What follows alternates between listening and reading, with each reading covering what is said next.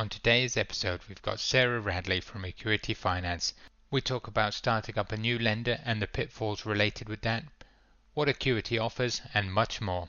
Now it's time to spend 30 minutes in finance. So, hi, David. Um, my name is Sarah Radley. Um, as you know, I'm from Acuity Finance. I'm the managing director and owner of the firm. Um, how did I get where I am here now today? Um, I've always been involved with finance in some form or another. Um, initially in the retail sector, uh, working for House of Fraser, of all the places. Um, um, and then latterly, and then, sorry, went into working for a building society, um, selling mortgages and collecting arrears. Um, and I did that for a number of years. Um, and then that building society merged with a bank and life kind of changed. Um, so I, I, took some time out after I had my first child and, and then ended up in falling into the world of invoice finance. Um, I wanted a change in direction. I saw a job advert and it said trainee account manager and I thought, thought RDM factors and I thought, oh, I wonder what that is. Um, and I went for the job and I got the job and uh, the rest is history really. Um, so I've I've been involved in invoice finance um, on and off for gosh over 20 years now, um, and then I worked for an independent factor for a few years, and then I went to work for a bank doing audit and survey, um, and then I really had enough of corporate life. Um, I don't know whether you've ever worked for any of the big corporates, David, but um, yeah, it's um, I got a little bit fed up with just yeah yeah. Well mine was bank of scotland so um but i i got a little bit fed up with um how how we were treated um working for these large corporates and I, and I saw a real rely over reliance i would say on um, people using finance um, invoice finance specifically um, rather than managing their their debts properly really um, and managing cash flow. So I left and set up my own business. Um, and um, I set up an outsourcing business um, back in 2004. And I did that for a number of years, uh, and that business grew. Um, we went into debt recovery, um, accounting, all sorts. Um, and then 2014, I realized how much I missed finance and lending and speaking to these amazing businesses out there. Um, and I really wanted to help. So we launched uh, a single invoice finance business. Um, and that's been going ever since, uh, which now does full book invoice finance as well as single, which we'll no doubt talk about later. And then latterly in the last few years, um, we started to do secured lending, um, focusing primarily on, on, on bridging um, and that's really how we, how I got to where I am today in, in running that business. Yeah, that's a, it's a, a long sort of journey, um, and I think that's it's the always the interesting bit that fascinates me. And firstly, obviously, thanks for coming on, Sarah. um, I'll jump ahead there, but um, it is it's something that sort of does fascinate me because obviously, like you, I, I was at the bank, like we said, um, and it's that sort of leap from there to actually sort of deciding to do something on your own that I always think is is a really it's sort of was there any uh, sort of particular trigger point that obviously set you off down that path or was it just like you said you're just getting fed up with that sort of corporate life? I, I think for me I'd um, because I re- I was home based and I reported into Glasgow and um, every so often we had to go up to Glasgow for um, our team meeting.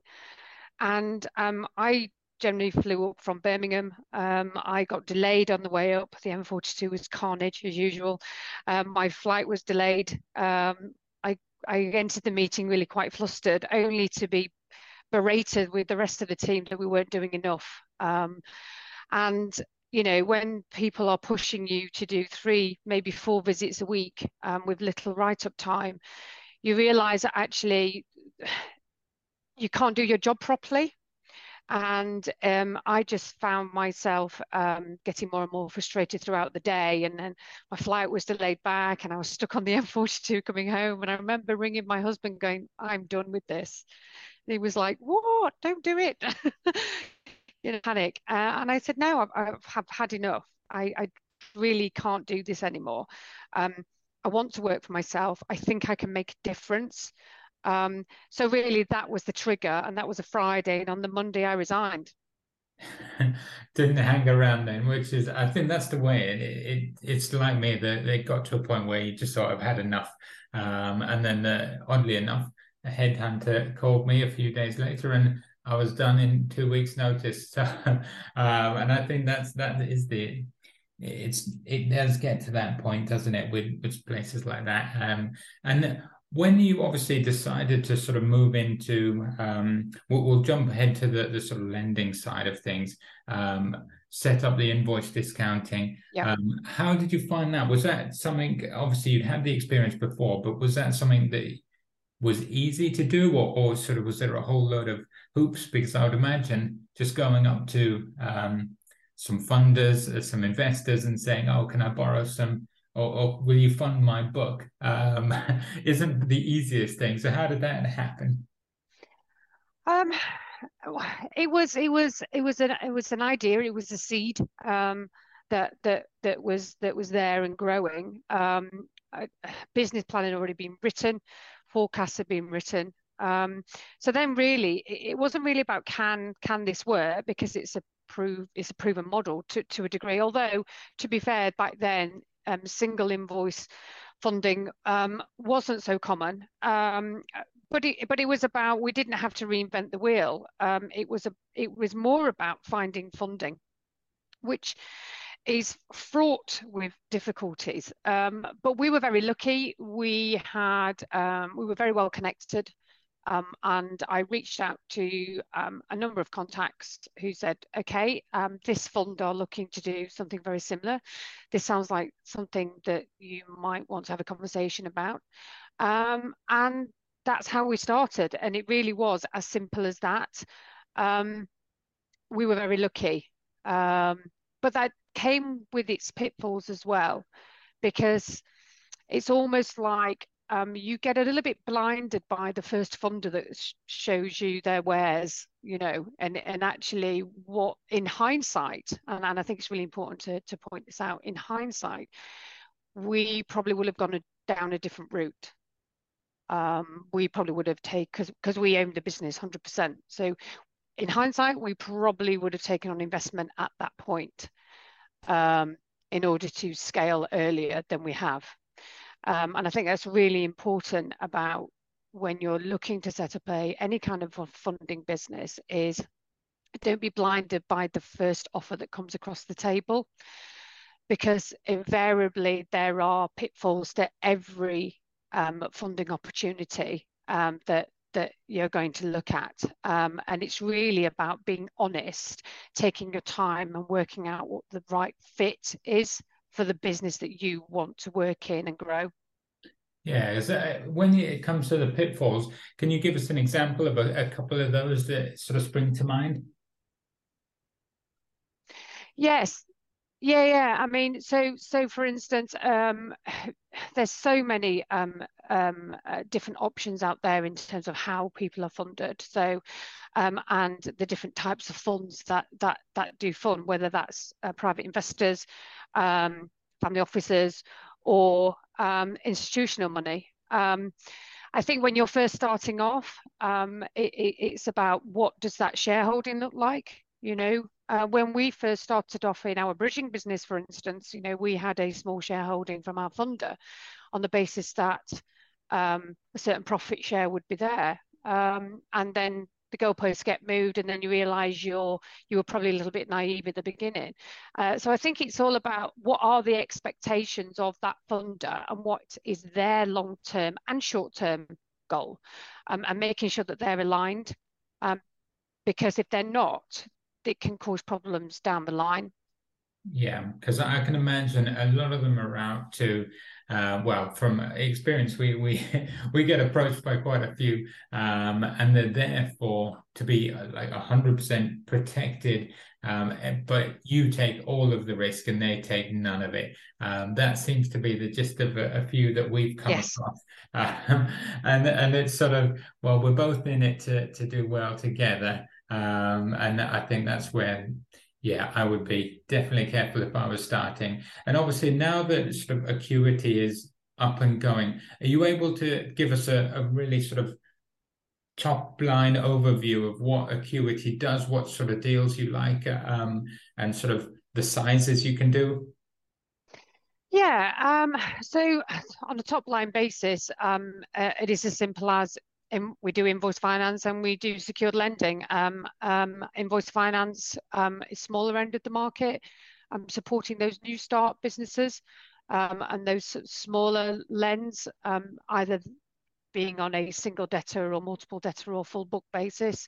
Um, we don't tend to go much above 100,000 limit at the moment on our facilities on invoice finance. that's just because that's just where our niche is um, and, you know so you know if you've got a um, um, a care business for instance we do a lot in that in that sector. A care business um, they uh, similar to recruitment aren't they? You know they they need funding on a regular basis and they tend to grow quite quickly um, and then they stabilize. And those are the kind of businesses that we like generally borrowing you know less than 100,000 um, in terms of the bridging, um, uh, we do anywhere from 100,000 to a million generally.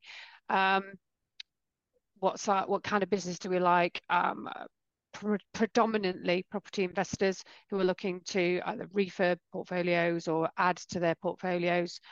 Um, we do um, fund businesses for cash flow purposes if they have a asset to leverage um, we are seeing more of that, but um, no doubt we'll talk about that shortly.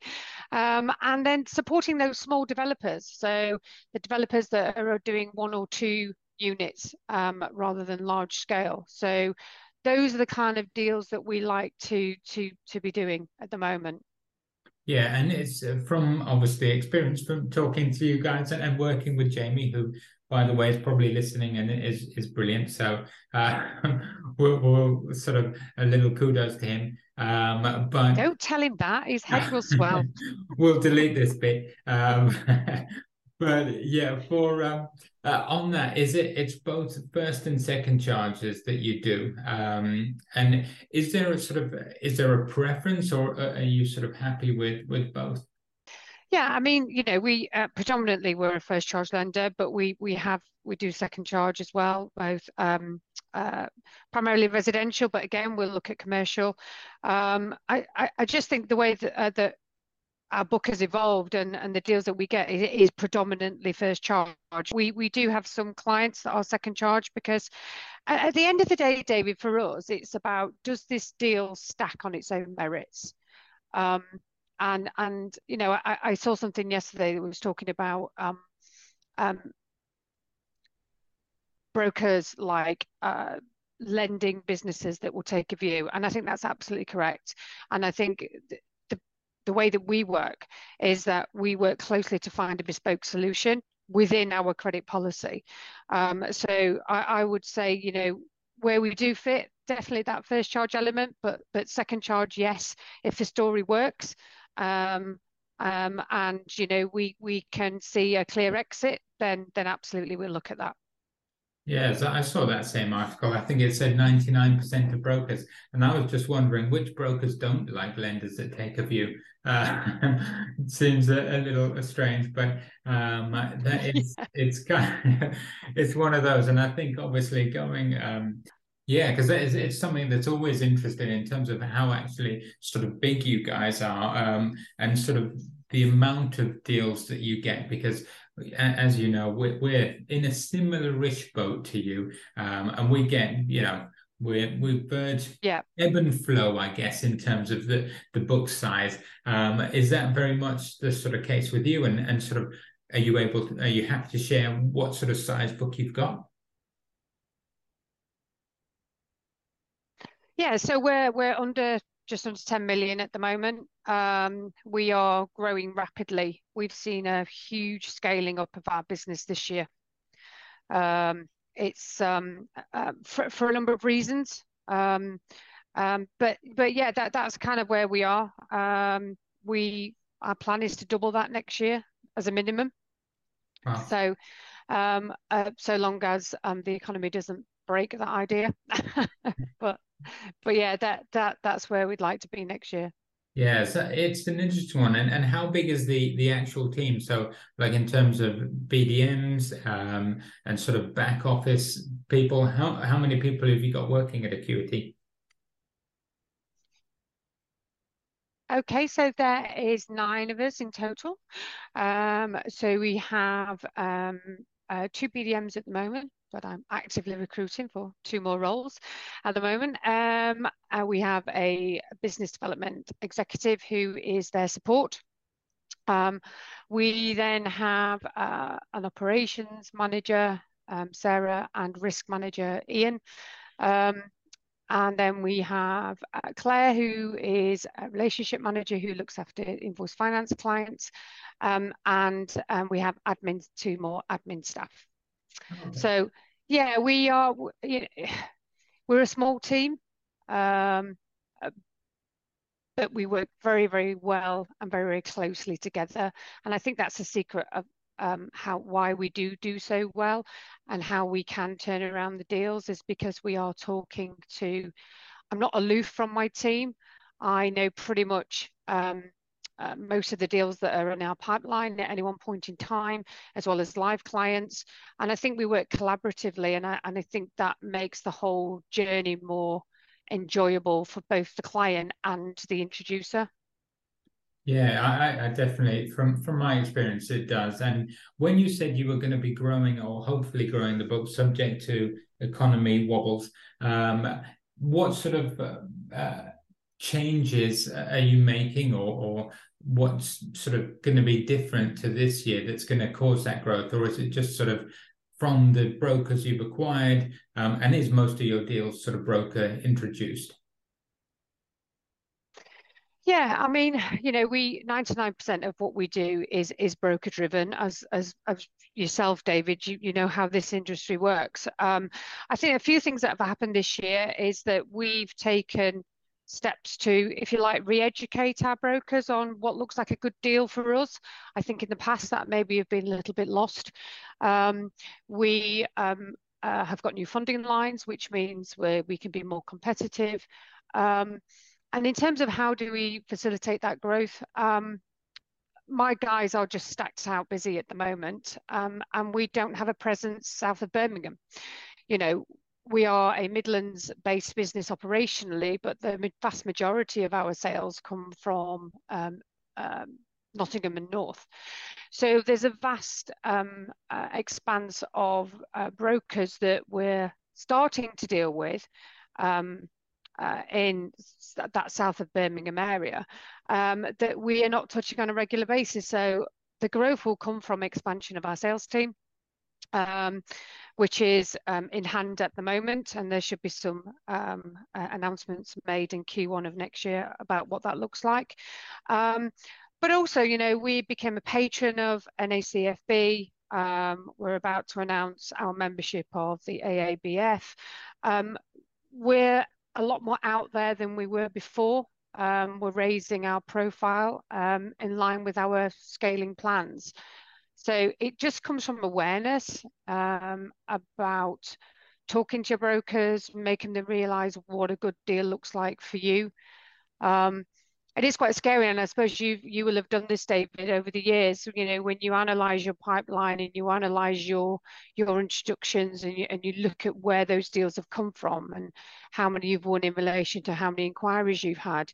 If there's a massive gap in uh, or that correlation doesn't work in terms of deal numbers and inquiries, um, then are you getting the right message over? And at the beginning of this year, when I started to look at that information, because that came under my domain then, because somebody left the business, I realized that there was a huge gap, and clearly we weren't getting the right message over to the brokers. Um, so, you know, we will continue to do that. innovation of new products, hopefully beginning of next year again. So yeah, that's how we intend to scale the business in, in the coming years.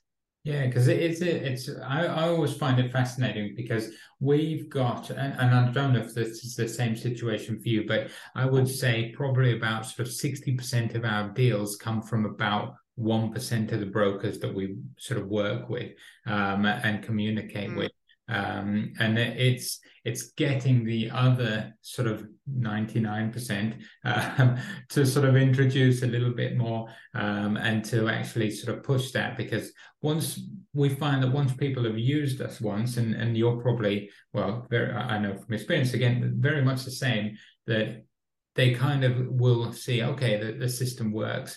Um, and I think obviously from your point of view is is that sort of similar Absolutely, absolutely, and I, and I think you know when you are a small business, how do you reach those brokers, you know, and those introducers?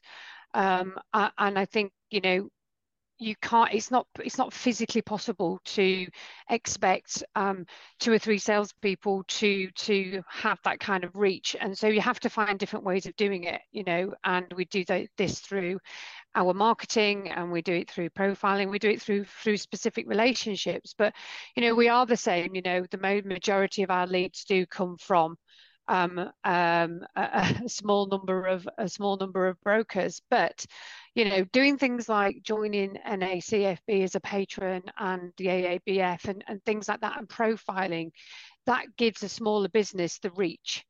Um, you know, and it's about relationship. So once you do get that connection, um, so for instance, I, I've I've known a broker, I won't name him, um, but I've known a broker for a number of years and we've, we've always skirted around working together.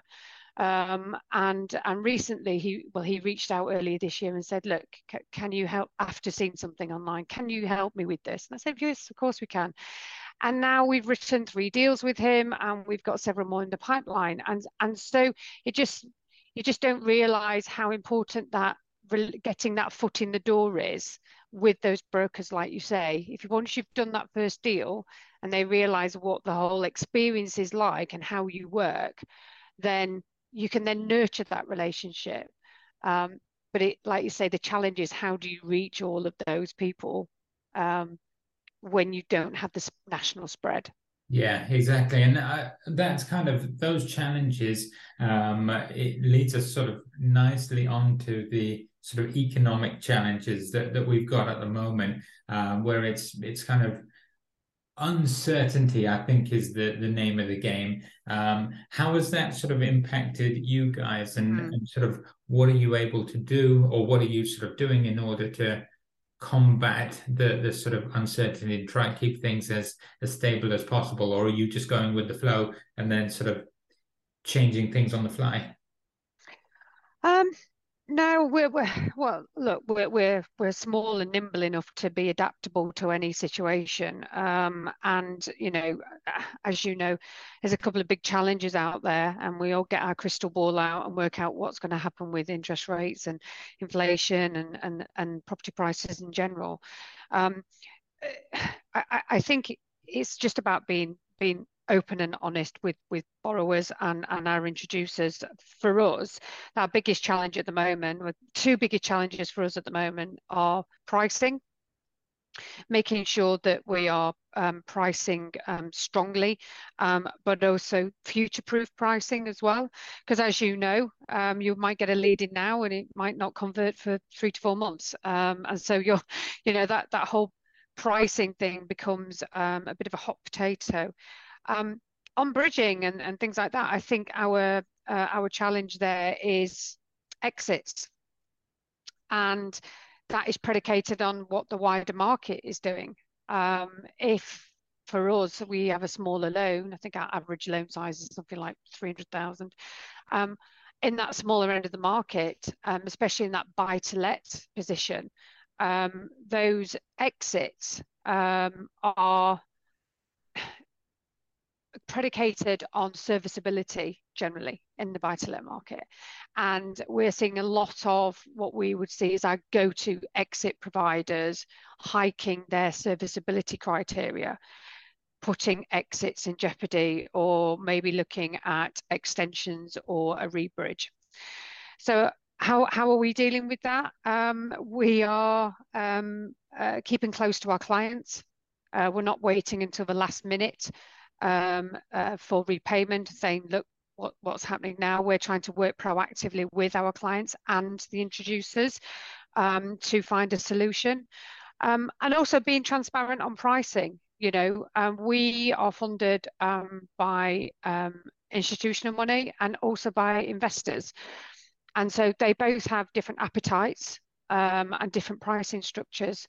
Um, and therefore, you know, trying to work out where it sits um, in terms of um, pricing um, can be challenging.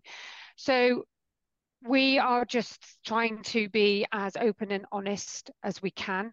Um, we have increased our pricing in some cases um, and been very transparent about why.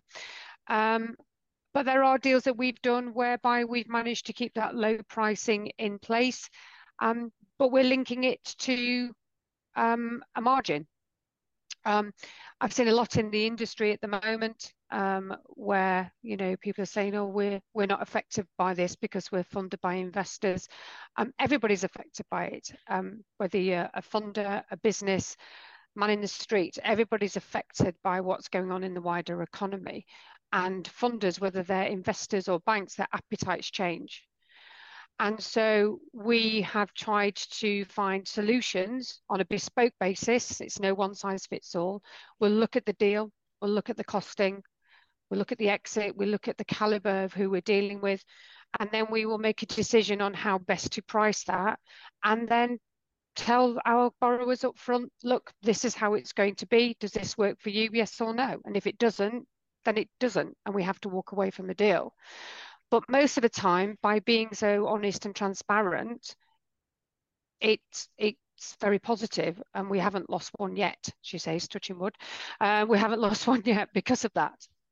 No, that, well, that's good to hear because yeah, we we um, it is it's a, a, very tough time, and I've sort of seen across the board with many of the lenders that we talk to, um, and and everything that a lot of them have moved on to that variable sort of rate, um, sort of a margin above base, uh, just to cover themselves based on on that and any sort of upcoming risk uh, that might obviously or any changes that might happen um, obviously, we're trying to keep everything the same. Um, have you noticed sort of any changes with your your partners that you work with? And obviously, when you were setting up, how did you go about sort of choosing those partners um, to work with you? So, valuers, uh, solicitors, um, and have you got a selection, or do you work with sort of one or two uh, very closely? Um, well, when we set up, um, we went for recommendation. We luckily we had uh, we knew other funders, and so it was about picking up the phone and having conversations about who who the right people were to work with. Um, as time has gone on, um, um, we have expanded that. Um, so we we typically work with at the moment um, four or five solicitors firms. Um, and we use them for different types of deals. If some are more complicated, we would have a preference into what firm we would use. Um, and um, in terms of valuers, uh, you know, we started off again doing a small number of deals. We um, used a recommendation, and, and as we've grown, that's expanded. And the more we do in different parts of the country, um, the more we need more on panel effectively. Um, and so what we're doing is we're growing our service providers with us effectively. Um, uh, but I, I, can't see us growing our solicitors panel much more. Um, I, I, think it, it, it's it's it's always a bone of contention, isn't it, solicitors? Um, bone of contention. yeah, yeah, it is. It's the other. You know, our biggest challenge is it's not our our side, our side, the firms we work with are fantastic. Um, uh, the challenge is on getting the borrower to use a firm that understand the transaction. Um, I, I, and I'm sure you've you've come across that on a um, on yeah. on a regular occasion. It's you know sometimes the delays in decision making and the delays in the whole process are, are firmly um, uh, sit with the borrower's solicitors. Um, so they they can they can make a deal fly through, or they can make it excruciatingly painful. no, yeah, I, I know all about that, unfortunately, and and I think that is the the sort of the biggest hurdle to jump over. Um, and obviously, time's running short, so I don't want to keep you any longer. And I really appreciate your time. But before you go, um, how can people find you, or, or where should they go in order to find out a bit more of what you're offering, and obviously working with you, sort of going forward? Yeah, so um, you can find us on our website, um, www.acuityfinance.co.uk is on LinkedIn or Twitter. Um, and yeah, reach out to me or one of the guys and, um, you know, might not be able to help straight away, but I always like talking to fellow professionals and, and you never know um, uh, when there might be a deal that suits them or suits us. No, perfect. And I'll have all of the information in the description. So with the link to the website, um, and uh, depending on whether you let me, I'll put Jamie's details in there or whoever's. So we'll go from there. But uh, thanks so much for your time, Sarah. Yeah, really fine. appreciate it. Um, and obviously, uh, you know, I've got a million more questions, but we'll, we'll No have problem. to do that next time. Okay, lovely. Thanks for the opportunity, David. Thanks, Sarah.